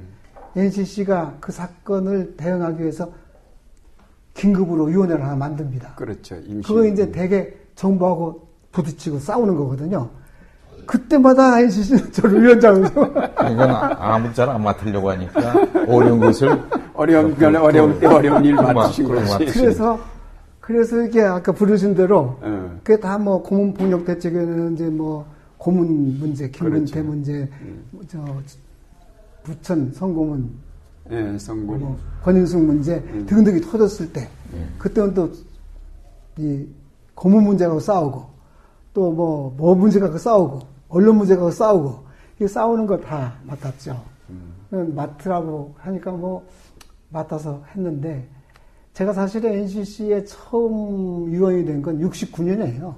일찍 되셨네. 그러니까 저 전도사 때. 아. 그때 저 김관성 목사님 총무이셨는데 평신도 위원회라는 게 있었어요. 음. 그 NCC 안에 평신도 위원회에 평신도 위원으로 들어가 하라 그래서 아직 총무 아저 목사가 아닌데 전도사가 이제 평신도 위원회 들어가 가지고 청년분과 위원회 위원장을 했었습니다. 그러니까 69년에 NCC에 발을 들여 놨으니까 실행위원회만 위원만 20년 했죠. 네. NCC 위원으로 활동하고 굉장히 오래됐죠. 어, 네, 오래되셨네요. 네. 한 가지만 더 그 NCC와 관련해서 이제 빼놓을 수 없는 게 그 88년에 통일에 대한 선언문. 88선언. 네, 88선언문 나왔잖아요. 그때도 김 목사님 그 위원이었었던가요? 예, 그렇습니다. 예. 그때 얘기만 잠깐 하고 NCC 얘기는 넘어가죠. 어, 네. 그때는 이제 유형이라고 하는 사람들은 감수위원 비슷했고요. 음. 전문위원들이 있었어요. 음.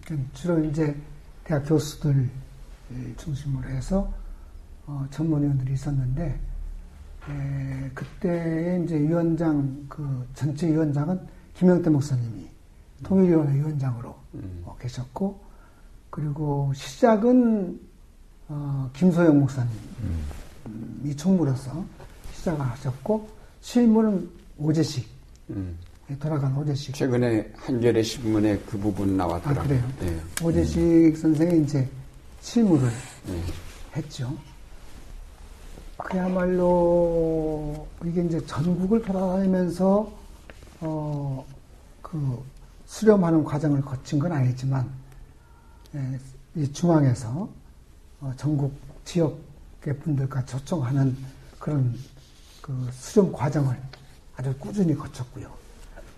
학자들이 덤벼들어서 세밀하게 검토를 했고 사회과학자들이 또 같이 힘을 합했고 아, 그래서 이제 그걸 만들어냈는데 그날 총회 때 88년 2월 28일이었던가 29일 29일 총회 때를 제가 이렇게 참 그 그때 감격을 잊을 수가 없어요. 음.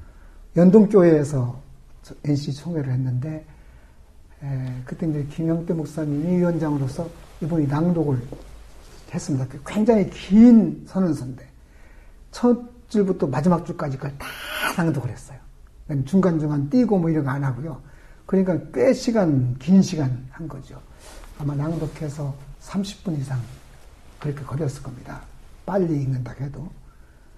근데 김영태 목사님이 낭독을 감동적으로 하시기도 했지만 모두가 다 끝날 때 모두 다 일어나서 가부를 물을 것도 없고 다 감격적으로 막 기립박수를 하고 마지막 대목쯤 가서는 김영태 목사님이 이 격정 때문에 읽지 못했어요.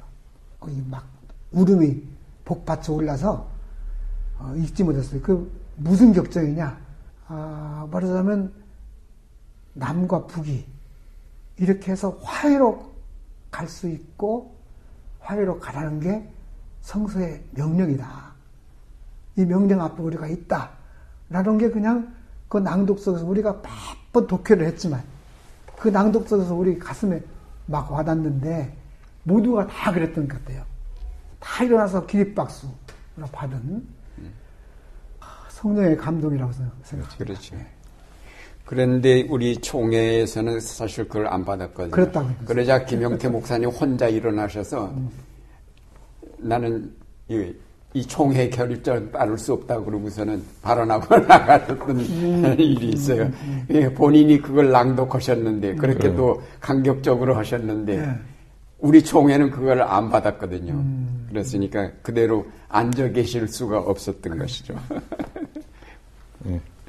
목사님은 일생 동안 민주화 운동의 중심에서 활동하셨고 인권과 언론 회복, 교회 일치 운동과 통일 문제 등 앞장서 오셨습니다. 어느 면에서 교회와 사회, 진보와 보수, 권력자와 서민, 남과 북 사이에 슈퍼 링커만 역할을 하셨습니다.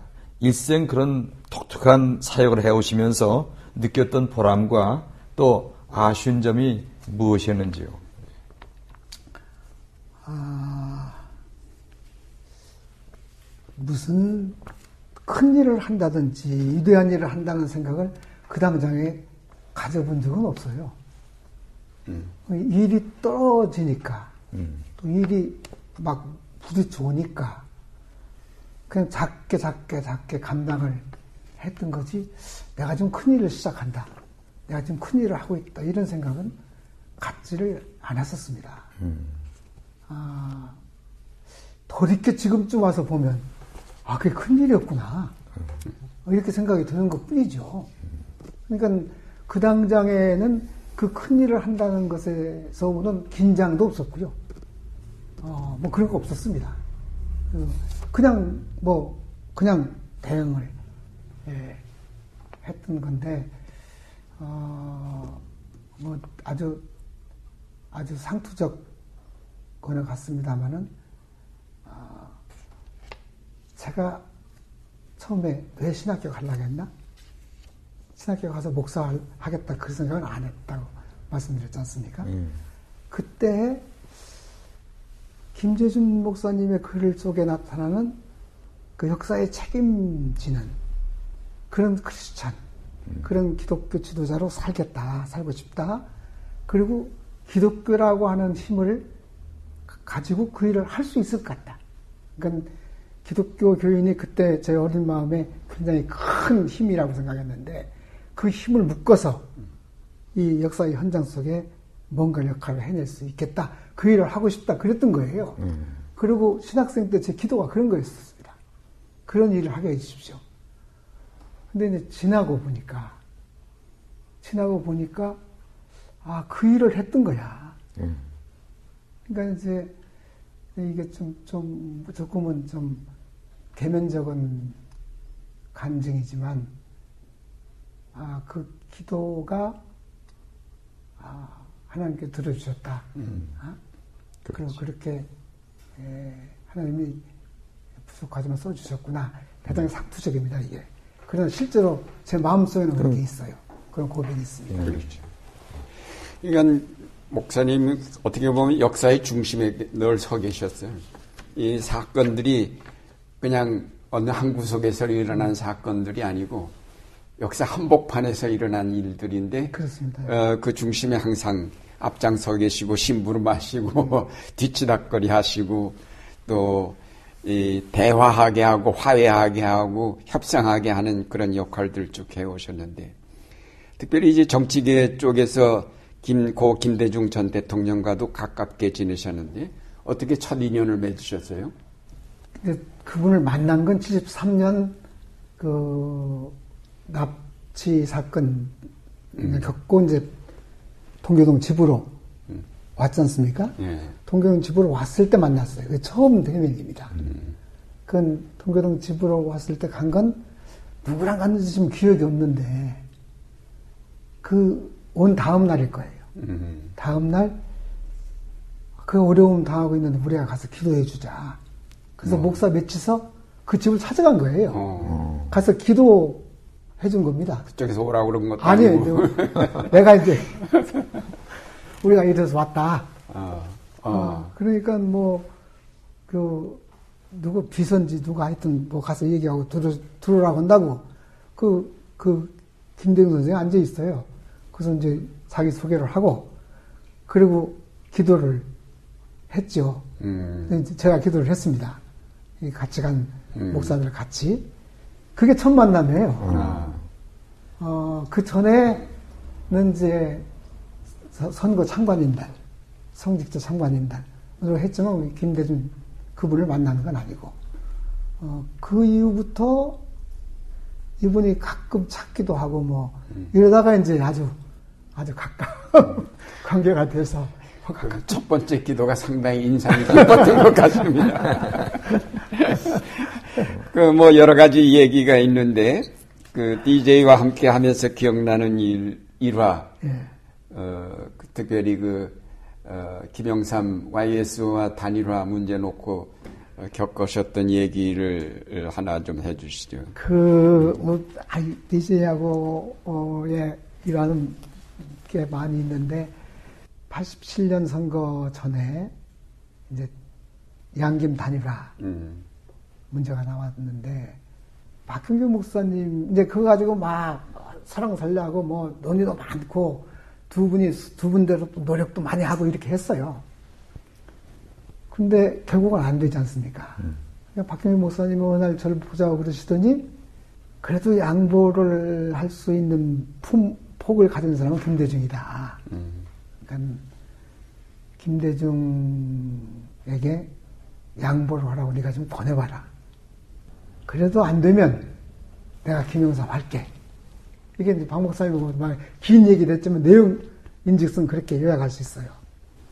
그래서 김대중 이제 당시에 이제 아직 등록은 안 했지만 후보 이게 이제 좀 만납시다. 라고 전화를 하니까 당신이 저한테 오시겠다는 거예요. 그래서 제가 하려고는 말이 있는데 오라고 내가 어떻게 합니까? 그래서 제가 가겠다 그러니까 당신이 좀 바쁘다. 그러니까 너한테 가겠다. 그때 제가 총, 기장 총무 때입니다. 음. 그 오시라고. 기장 총무실로 오셨어요. 오셨다가 나가보니까, 어, 뭐 국회의원이야, 뭐야, 한 30명쯤 온 거야. 거기 딱 가운데 이러고 오신 거예요. 어. 이구 이게 이런 문제가 아닌데. 그래서 선생님만 들으시라고, 음. 그 총무실로 들어와서 앉으셔서 이제 제가 물 한 잔 드릴까 하고 하니까, 아, 바쁘다고, 괜찮다고. 무슨 얘기냐? 아, 그래서 제가 양보하셔라. 사퇴하셔라. 라는 얘기를 아주 간곡하게 뭐 한 1분 했을까요? 길게 못했어요. 길게 할 수 있는 발도 없고 하여튼 그러나 아주 간절하게 간곡하게 하니까 양반이 얼굴색이 달라지는 거야. 음. 그러나 물 한 잔 주시오. 그랬더니 냉수를 한 잔 주니까 꿀꺽꿀꺽 냉수를 딱 마셔요. 그 잔을 놓고는 목사님 혼자 기도하고 한 얘기냐? 누구하고 상의했냐? 근데 거짓말 할 수가 없더라고요. 그래서 박형재 목사님하고 상의했습니다. 박형재 목사님은 김영삼 지지, 자거든요 음. 어? 소위 후단. 저는 비지고, 비판적 지지고, 후보 단일화고. 음. 후보 단일화는 김영삼 지지인 거죠. 박형재 목사님 상의했습니다. 그러니까 목사님 혼자 기도하시고, 또 할 말씀이 있으면 그때 부르십시오. 그리고 갔었어요. 아이고, 그날 밤에 집에 왔는데요. 그 얘기는 1분 정도밖에 안 했을 겁니다. 온몸이 그렇게 아플 수가 없어요. 그러니까 이게 1분 정도에 말하는데 제 온 근육이 다 긴장 다 긴장한 거예요. 그래서 한 1분 정도 하고는 그날 밤 끙끙 앓았어요. 그날 이호 여사한테 전화 왔어요. 좀 보자고. 당신이 또 쫓아오셨어. 어저께 이제 이호 여사는 꼭 애아버지 그러거든. 당신 남편을 아. 우리한테 호칭할 때는 애아버지, 애아버지 꼭 그러세요. 아. 애아버지 무슨 얘기 얘기네? 무슨 얘기 했냐고 그 얘기를 할 수가 있어야지. 그러면서 어젯밤 꼬박 나를 새더라. 아. 어? 밤새 책상 머리에 앉아서 기도하고 아침에 나갔다. 무슨 얘기를 했냐? 아, 그래서 그 얘기 했다는 말을 못했어요. 그냥 뭐, 뭐 말씀 좀 나눴습니다. 이러고 말았는데 짐작을 했을 거야. 이유 여사도. 근데 오신 건 아마 섭섭보다는 뜻도 되고, 너 뭔데 네가 그런 뭐 그런 꾸중의 얘기 들을 것 같고 어쨌든 이호 여사님 다녀가시고도 아유 죽겠더라고요 아주 그뭐 일화가 많습니다만은 근데 그 김대중 자서전 네. 자서전인가 거기에는 그 얘기가 안 나와 안 그냥 안 썼어 비화에 속하는 거네 대단한 아, 그거 정말 정말 하기 힘든 일을 하신 거예요. 네. 그때 목사님 말씀대로 들었으면 참 멋있게 민주화가 더 빨리 응? 지난 4년간 6.15 공동선언 실천 남측위원회 상인 대표를 맡으셨는데 지금 남과 북이 극단적인 대립관계로 악화되고 있습니다. 그 원인이 어디 있다고 보시는지 그리고 남북이 화해관계로 전환하려면 현 정부와 한국 교회가 어떻게 해야 될지 그 목사님 말씀해 주시고. 원인은 크게 보면요. 세계의 패권 구조가 큰 원인이라고 보고요. 그러니까 이제 미국의 패권 시대인데 거기에 이제 대립해서 중국이라는 또 초강대국이 좀 부상하고 있고요. 이 패권이라고 하는 것을 갖춰 삼는 이 세계의 구조가 한반도의 평화를 불가능하게 만들고 있습니다. 이 패권 구조가 이렇게 상존하는 기간 동안 우리에게 평화적인 통일이라고 하는 건 참 힘들다. 그걸 하려면 남북의 지도자가 정말 특출한 그런 지도자가 나와야 음. 이게 가능하다. 근데 패권 구조가 세계 구조가 그렇고 남북의 지도자가 평화 마인드가 없어요. 음. 그러니까 이 속에서 만들려면 그게 있어야 되는데 그렇죠. 이 평화 마인드가 없는 거거든요. 지금도 이런저런 남쪽과 북쪽이 예, 상대를 향해서 제안도 하고 뭐도 하고 하지만 사실은 들여다보면 평화 마인드가 없는 겁니다. 음. 서로 평화 마인드를 가지고 손을 잡고 이 패권 구조를 뚫고 나가야 되는 거거든요. 음. 그건 굉장한 일이죠. 근데 그런 지도자를 양쪽에 갖, 갖게 되지 않는 한, 이거 어렵다고 생각해요. 김대중 대통령이 이제 북쪽에, 예, 평양에 가서 6.15 남북 공동선언을 한 거, 김정일 국방위원장은 잘 모르겠어요. 근데 김대중 대통령은 자기의 오랜 동안의 꿈이거든요. 그렇죠. 예? 네. 그 김영삼 대통령한테 그렇게 된 다음에 이제 떨어지고 노태우가 된 다음에 김 대통령이 저한테 한 얘기가 있어요. 음. 목사님 정말 저 대통령 하고 싶습니다. 예? 그때 이제 얘기한 것 중에 남북 문제. 음. 저한테는 꿈이 있습니다. 정말 이 나라를, 이 남북을 이렇게 해서 평화 통일을 각도로 만들어 놓고 싶습니다. 이 양반이 대통령의 지위를 갖겠다가 아니라 그 지위를 가지고 민족을 화해와 평화를 가도록 만들겠다는 그런 그 소명의식 같은 게 강하게 있거든요. 음. 그런 지도자가 북쪽에도 있어야 되고 남쪽에도 있어야 돼요. 그래야 이 백골을 상대로 해서 그렇지. 이걸 만들어내는 거거든요. 음. 그런 요, 조건이 충족이 안 되면 상당히 어렵다고 생각합니다. 교회가 그래서요, 교인들에게 사, 세계를 볼 수 있게도 만들고 해줘야 되는 거고, 특별히 교회가 이 그런 지도자를 추구하고 만들어내고 촉구하고 하는 그런 역할을 해야 되는 거죠. 지금 한국 교회가 오히려 그 역으로 가고 있지 않습니까? 네. 2012년 대선에서 야권 후보가 낙선하면서 대단히 어려워하셨는데 그래도 앞으로 어떤 희망이 있다고 보셨기 때문에 이제 마음을 다 잡으신 줄 압니다. 어, 우리 사회의 정의 실현과 통일을 향한 어떤 진일보한 희망이 있다면 그것이 무엇이라고 생각을 하시는지 좀 막연하긴 합니다만은. 네. 어,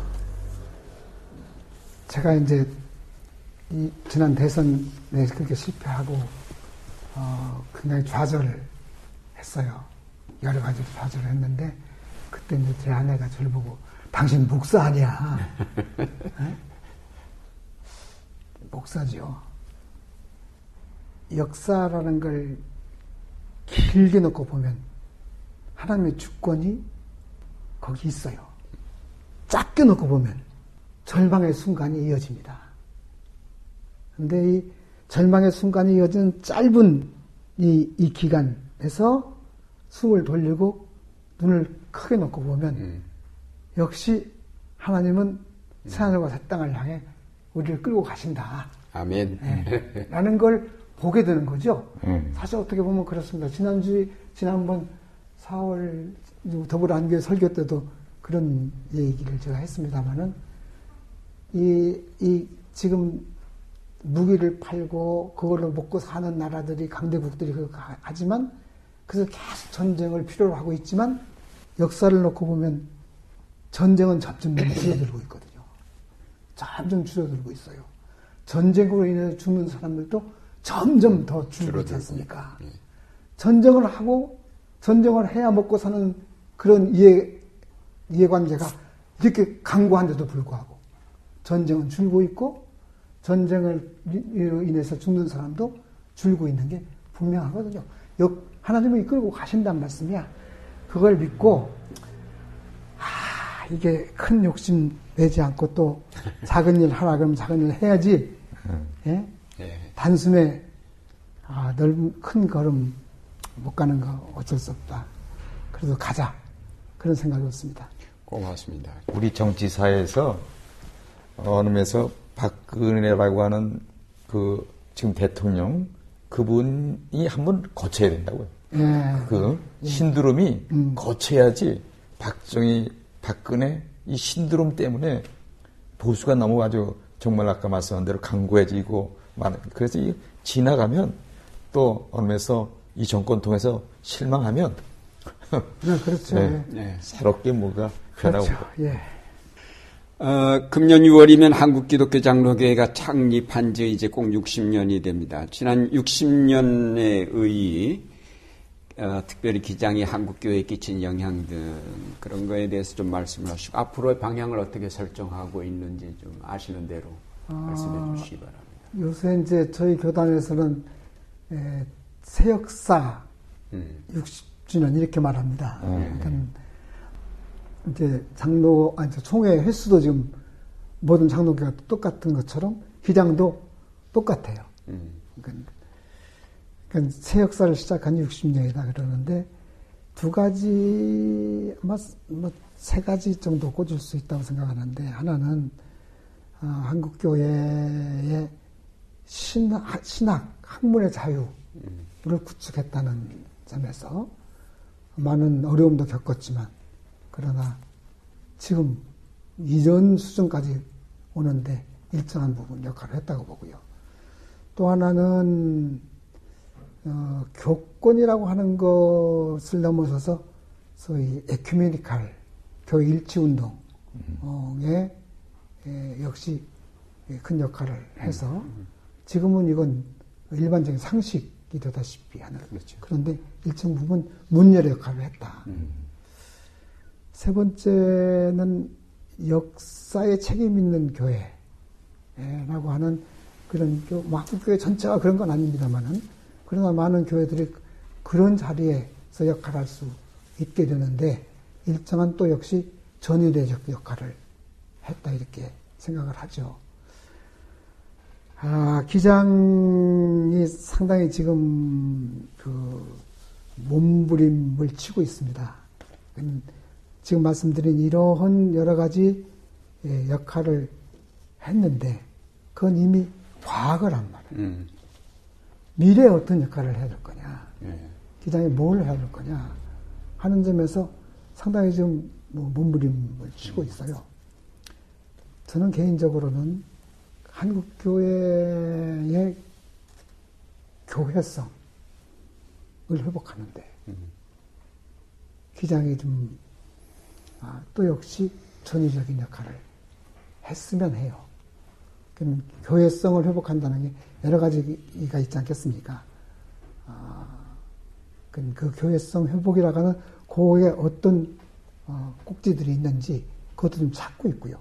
그래서 이제 역시 역시 아 그래 그게 교회다. 음. 어? 그게 교회다. 그리고 그놈으로 해서 한국 역사 속에서 자기 역할을 다 할 수 있는 교회. 이렇게 갔으면 하는 것이 굉장히 바람이 없습니다.